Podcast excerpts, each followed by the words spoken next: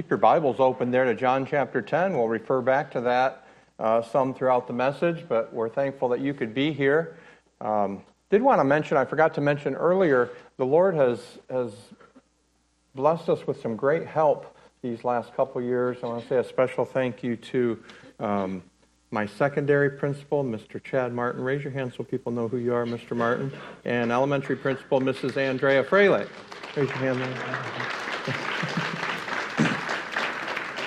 been a, it's been a great help having them and as, as the on the administrative level to help carry the, the load. You know, when you get when you get a lot of kids around, um, you get more parents around, you get more traffic, you get more students, you get more uh, classrooms, you get more teachers. There's just more to do.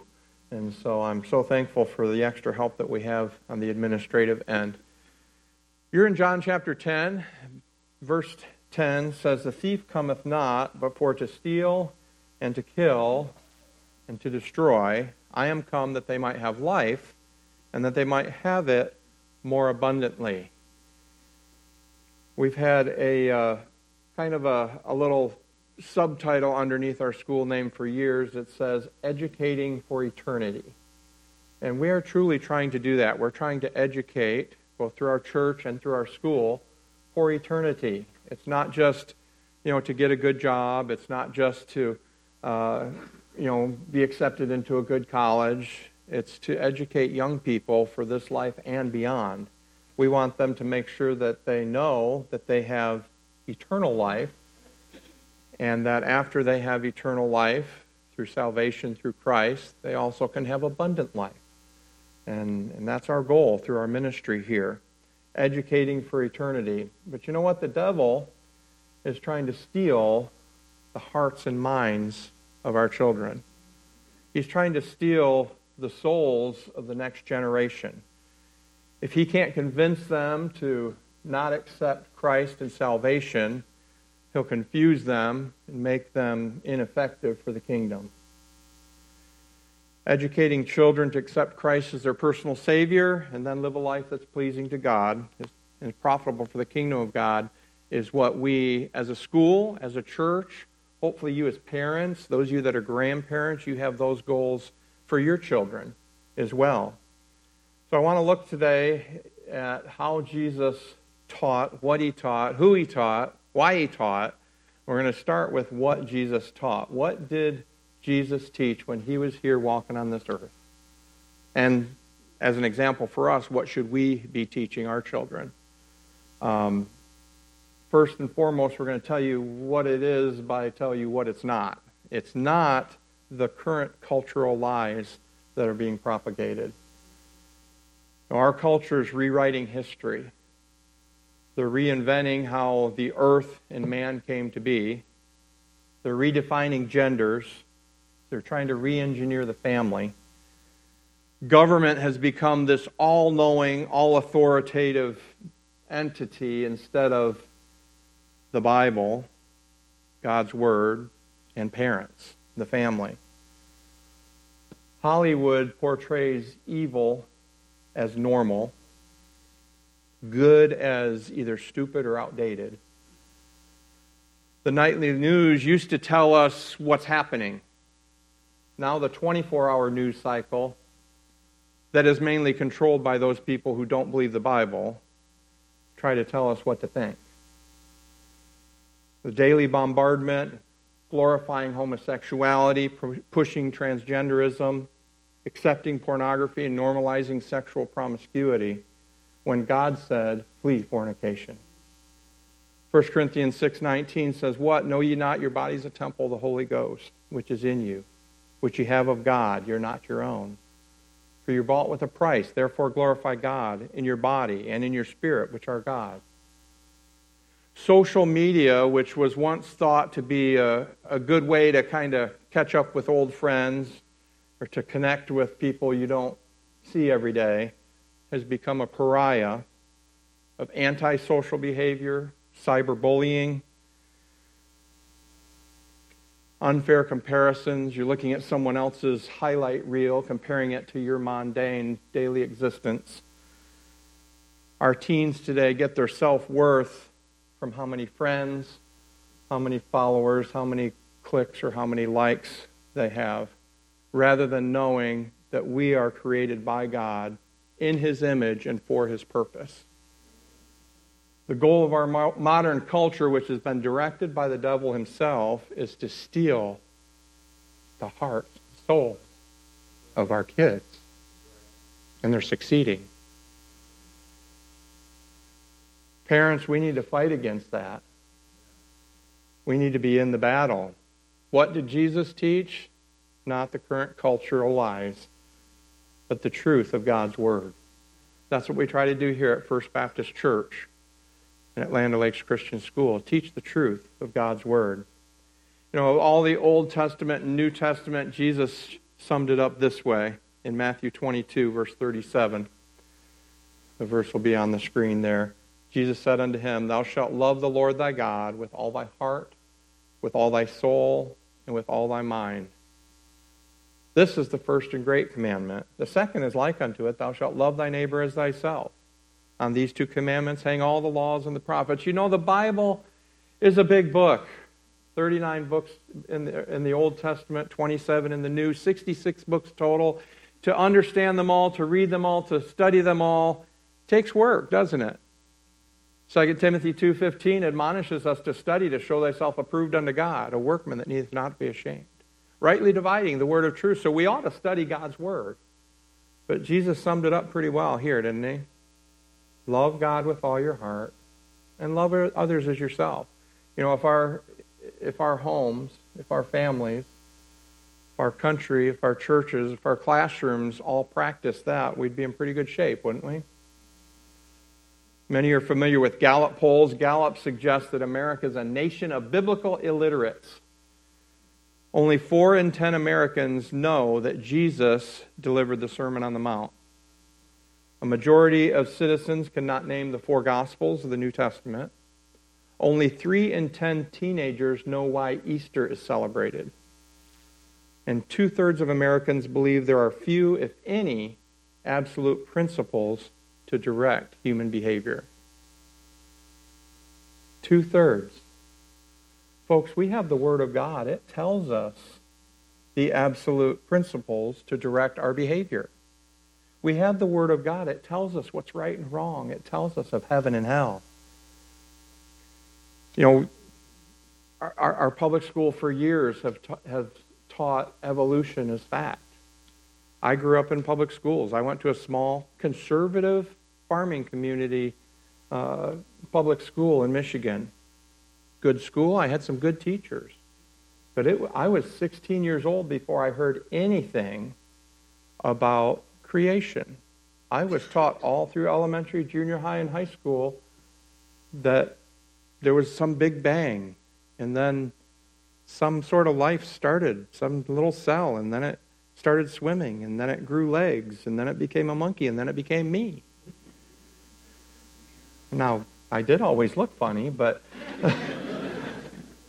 but I, I was taught that as this is what happened. It wasn't taught as a theory. When I was 16 years old, I didn't grow up in church. I did accept Christ at a younger age, about seven. I went to a vacation Bible school. But age 16, I thought that was fact. I started attending church when I was 16 years old. My dad was killed in a car accident. The Lord used that to get my attention. I started attending church. And I started hearing about this creation thing, and so I'm trying to figure out how creation and evolution work together. Which, by the way, that's very popular nowadays. But it can't be.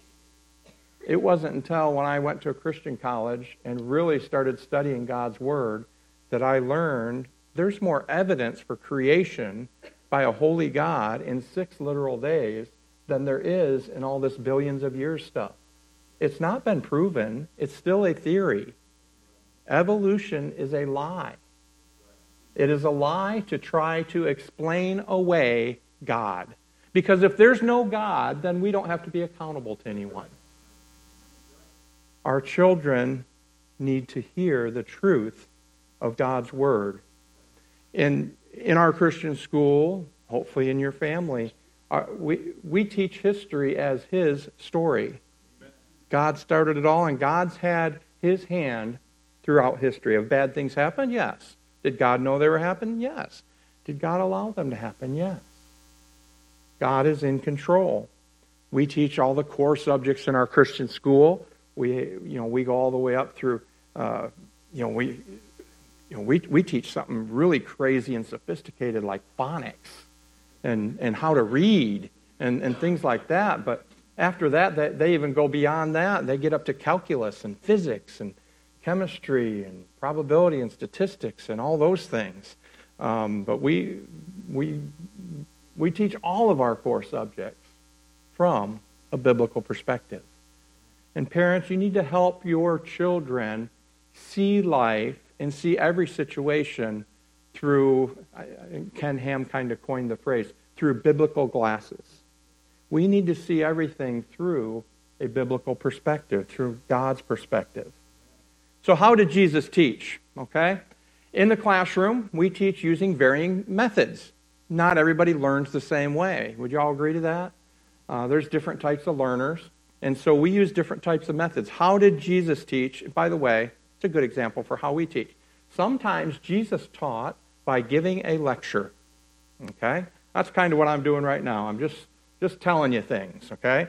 Matthew 6:33 is a good example of that. But seek ye first the kingdom of God and his righteousness, and all these things shall be added unto you. It's a statement of fact, statement of truth, something you need to learn, just a lecture.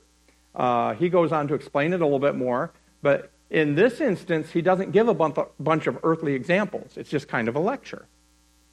We see other ways Jesus taught. He used analogies.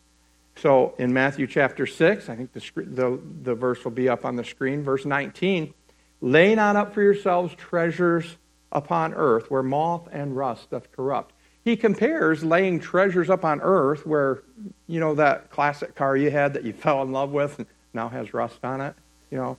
Um, that's that second law of thermodynamics in effect, right? Um, everything is always is always going downhill uh, moth and rust doth corrupt. So Jesus is talking not about cars, but he's talking about everything you have on earth, it's going to decay. But lay up for yourselves treasures in heaven.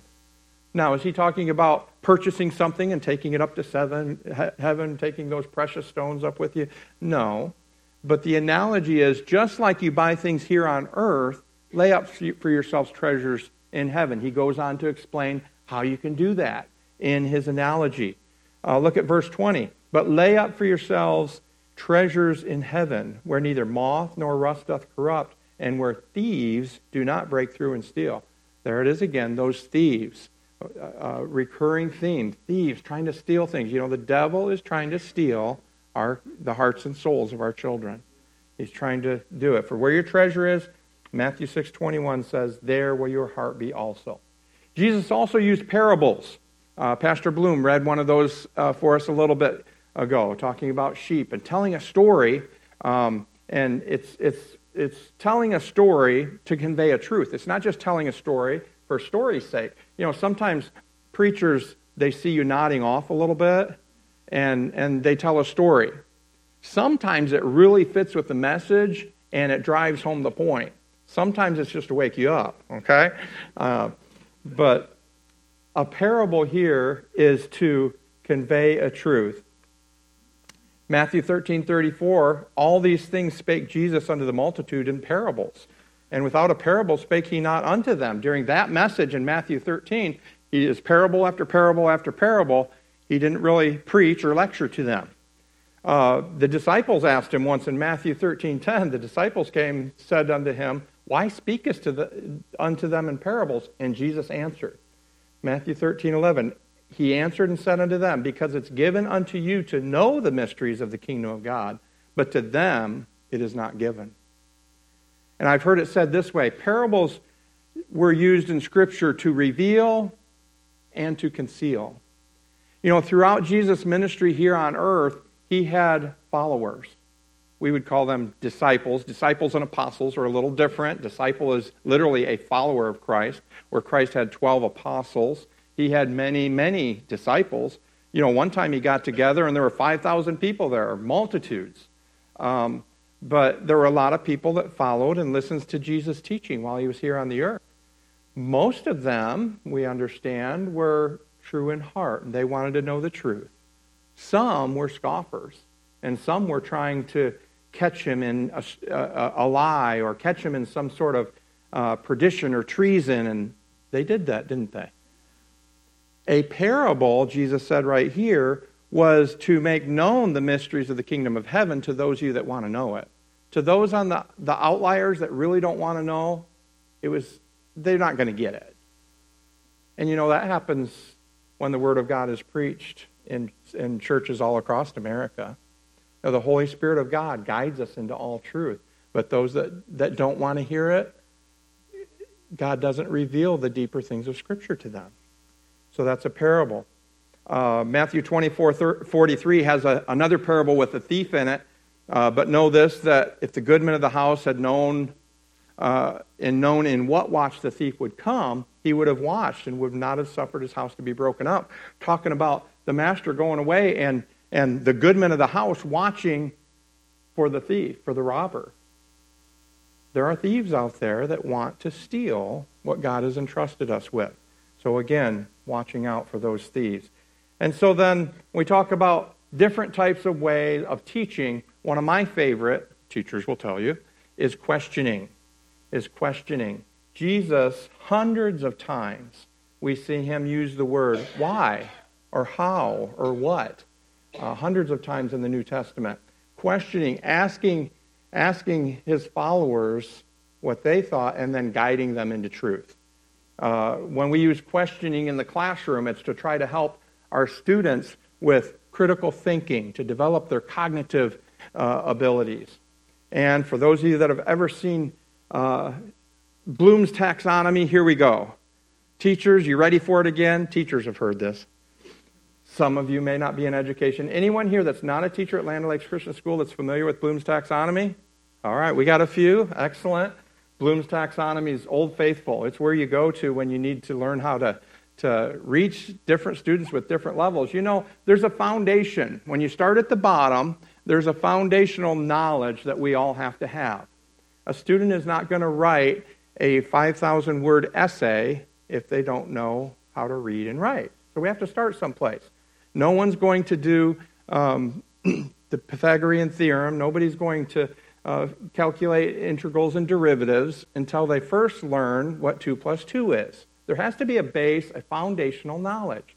And so uh, we learn foundational knowledges, then we turn that into comprehension where they're able to understand what they've learned, and then later they figure out how to use it with application.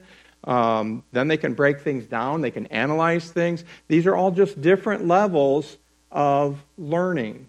And questioning is a good way to hit all those levels. So I encourage teachers that when you you have a varying degree of abilities of students in the classroom. Those base knowledge questions you need to ask.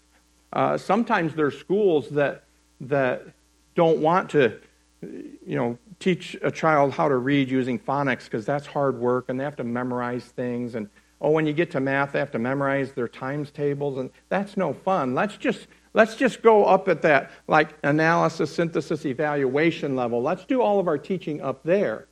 But if they don't have that base of knowledge to start with, they can't do it.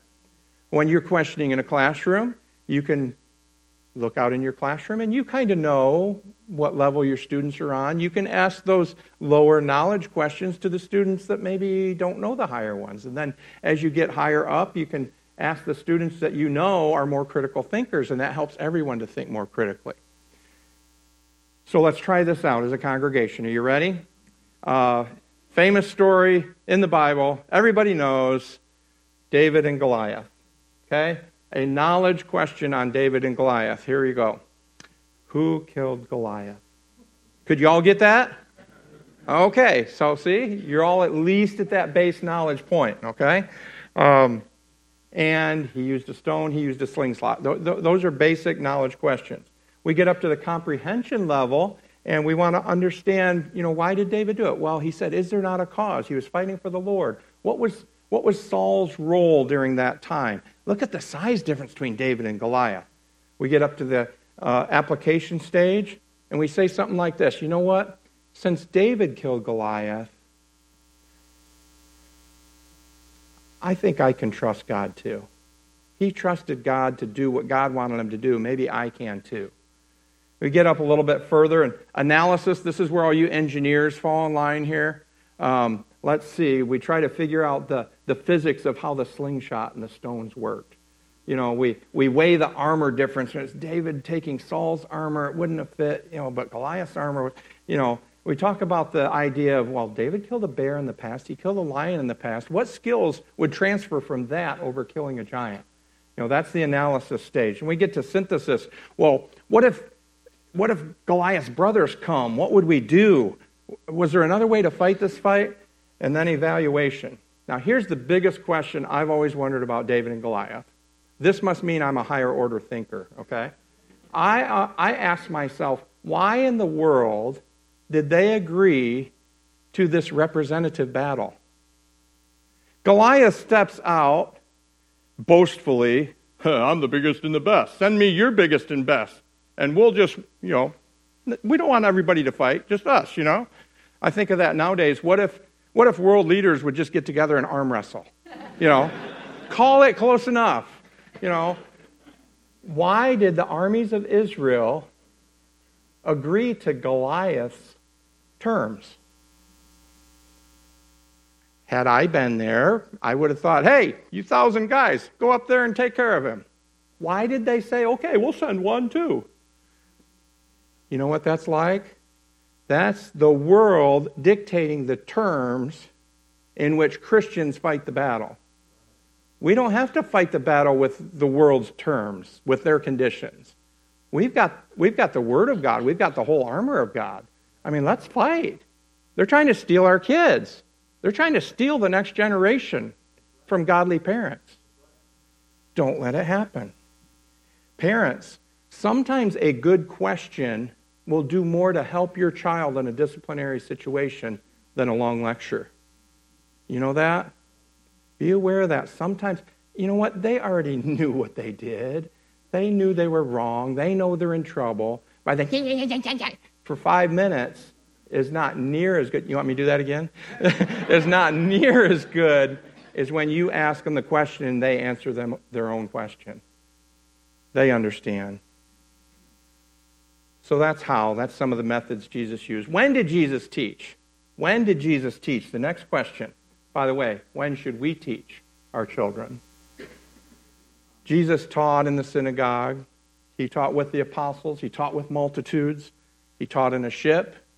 He taught at the seashore. We see him teaching in a house as they walked along a dusty road. I think Jesus put into practice the admonition in Deuteronomy chapter 6, where the Bible says in verse 7 Thou shalt teach them diligently unto thy children, and thou shalt talk of them when thou sittest in thine house, and when thou walkest by the way, and when thou liest down, and when thou risest up. Don't you think Jesus taught all the time? Parents, we need to teach all the time. Grandparents, you don't have to have a morning, noon, and night Bible study with your grandkids. But you can be teaching them all the time. Whenever you have contact with them, through your words and through your walk, show them what Christ likeness is.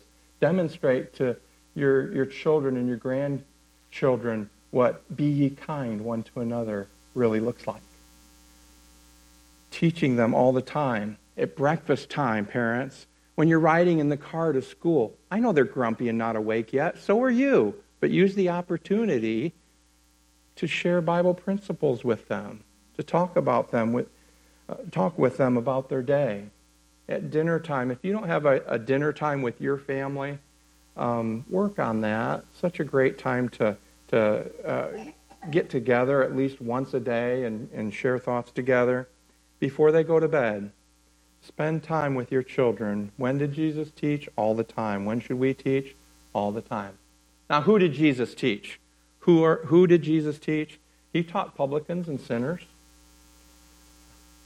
And what's a publican?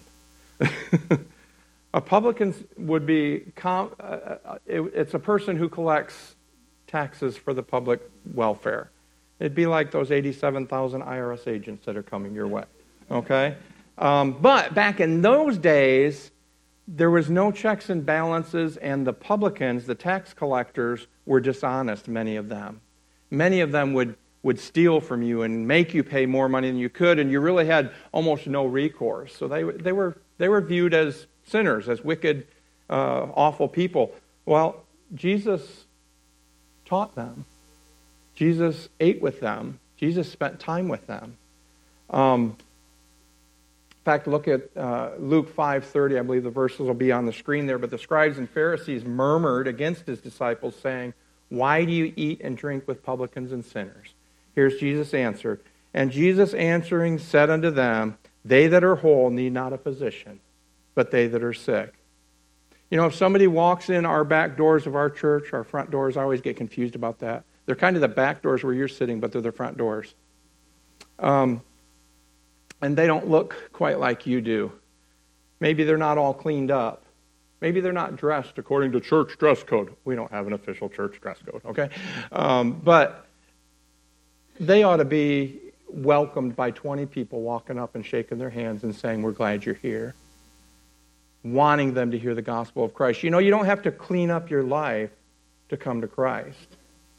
Now, after you come to Christ, after you accept Him as Savior, he might clean up your life a little bit for you, but you don't have to be perfect and clean to come to Christ. Verse 32 says, I came not to call the righteous, but sinners to repentance. Jesus did eat with publicans and sinners. He taught publicans and sinners. We ought to, we ought to have that ministry within our church and in our personal lives. Um, then, nextly, Jesus taught little children. And uh, when I got to thinking of how Jesus ministered to little children, I thought, you know, Land Lakes Christian School, we have we have a preschool. We start at three year old, three years old and up, and oh, the gracious love and kindness that those teachers that teach three year olds. If you if if you don't got it, you don't got it. Okay, but the ones that do, whoo, good job, ladies. Okay, um, so so here are here are the the preschool laws. if you have small children, you'll, you'll be familiar with this. Uh, the preschool laws go like this If I like it, it's mine. If it's in my hand, it's mine. If I can take it from you, it's mine. If I had it a little while ago, it's mine. If it's mine, it must never appear to be yours in any way. If I'm doing or building something, all the pieces are mine. If it looks just like mine, it's mine. If I saw it first, it's mine. If you are playing with something and you put it down, it automatically becomes mine. If it's broken, it's yours.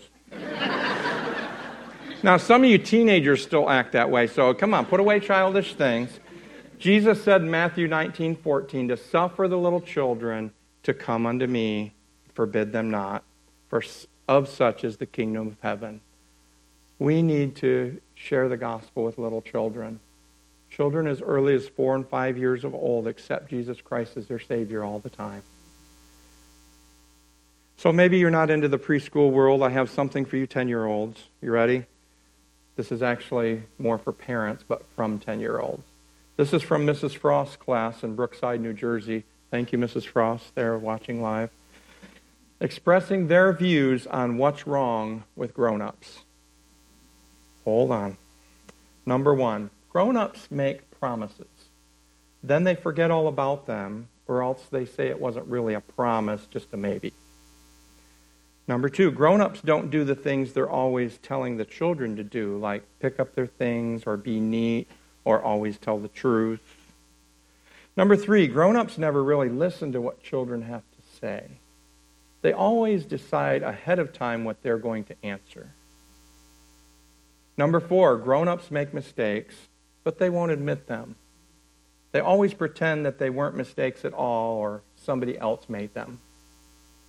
Number five, sometimes grown ups punish children unfairly. It isn't right if you've done just a little something wrong and grown ups take away something that means a lot to you. Other times you can do something really bad and they say you're going to get punished, but then they don't follow through. You just never know, and you ought to know. So, parents, Teach your children. Listen to your children. Um, be honest with your children. I know there were times when my children were at home where I made mistakes. Every once in a while, I do now, too. Um, there's been times when I've gone back to a child after punishing them for something that they didn't do, that I didn't know at the time. You apologize and you ask forgiveness. Some people won't do that. Oh, it'll make me look small. It'll hurt my authority with right. No, it won't. If you messed up, guess what? Your kids already know it. They'd have a lot more respect for you if you own it and apologize and ask forgiveness. There's times we all mess up. kind of got that human nature, sin, our sinful nature. So we're to teach little children, and then Jesus taught, obviously, the whole world. Jesus taught the whole world. We ought to also, through the church and the school. John 3:17, for God sent not his son into the world to condemn the world, but through him that the world through him might be saved. Jesus taught the world we need to share the gospel with those we come in contact with each day. Okay, now why then? Why then did Jesus teach? Why Jesus taught? And why do we have a Christian school? Why do we have a church? Why do we do all these things? That goes back to John chapter 10, verse 10. The thief cometh forth but to steal and to kill and to destroy. The devil's out there. He wants to destroy your life and my life and the life of our children. I am come, Jesus said, that they might have life, and that they might have it more abundantly. Jesus taught, he came to this earth, and he taught us so that we could have eternal life, so we could have heaven. And not only that, so we could have abundant life, so we could have happiness. Educating for eternity involves protecting our children for those that are trying to steal their hearts and minds. Parents, whether you're a parent of a child at Land Lakes Christian School or not, are you protecting your kid from those thieves? Are you monitoring their online activity? Are you watching for those things that will steal their happiness? We encourage godly character and academic excellence. Parents, are you supporting that? As a church and a school, we strive to evangelize, edify, and equip Christians is that also happening in, in your home? Would you bow with me in prayer, please? Every head bowed, every eyes closed. I would like to ask a question today. Do you know that you have eternal life? Jesus says that He's come that they might have life. Do you have that eternal life? Do you have a home in heaven? Do you know without a shadow of a doubt that when you die, you will go to heaven. Could you just slip your hand up there? No one's looking around but me. The Lord sees. If you know you're going to heaven, you've accepted Christ as your Savior, could you just slip up your hand? No one's looking around. Thank you very much. Now, maybe you couldn't raise your hand just a moment ago. You know, you can know. You can know that you have eternal life. The Bible says that we're all sinners. Wages of sin is death. Because we've sinned, we shall all die. But the gift of God is eternal life through Jesus Christ, his Son. Jesus came, he lived a sinful life, and he died a substitutionary death to pay for your sins and for mine. If you were to pray and mean it with all your heart, Lord, I know I'm a sinner, but I accept your death on the cross. I believe in you. You could have eternal life even today. Christian, if you're here today and you don't realize the abundant life that Christ offers, maybe you've allowed the thief to steal some of your heart. Maybe you've allowed the devil to impact your life in ways that you never intended. Would you pray today and ask God to remove those things that hinder your walk with Him? Dear Heavenly Father, we thank you for your word. I thank you, Lord, for our school and our staff. Lord, I thank you for our church that has sponsored our Christian school, supportive of our Christian school. I pray, Lord, that we could continue to train up young people to live for you, to serve you. Lord, I pray if no one, if there's someone here today that's not accepted Christ as Savior, today would be the day of salvation for them. And Lord, for those that maybe are struggling with allowing the devil to steal their joy, their happiness, that you'd allow them to get into God's Word and to pray and to seek your face, to say no to those things that are, are trying to rob that from them. We pray this in Jesus' name. Amen.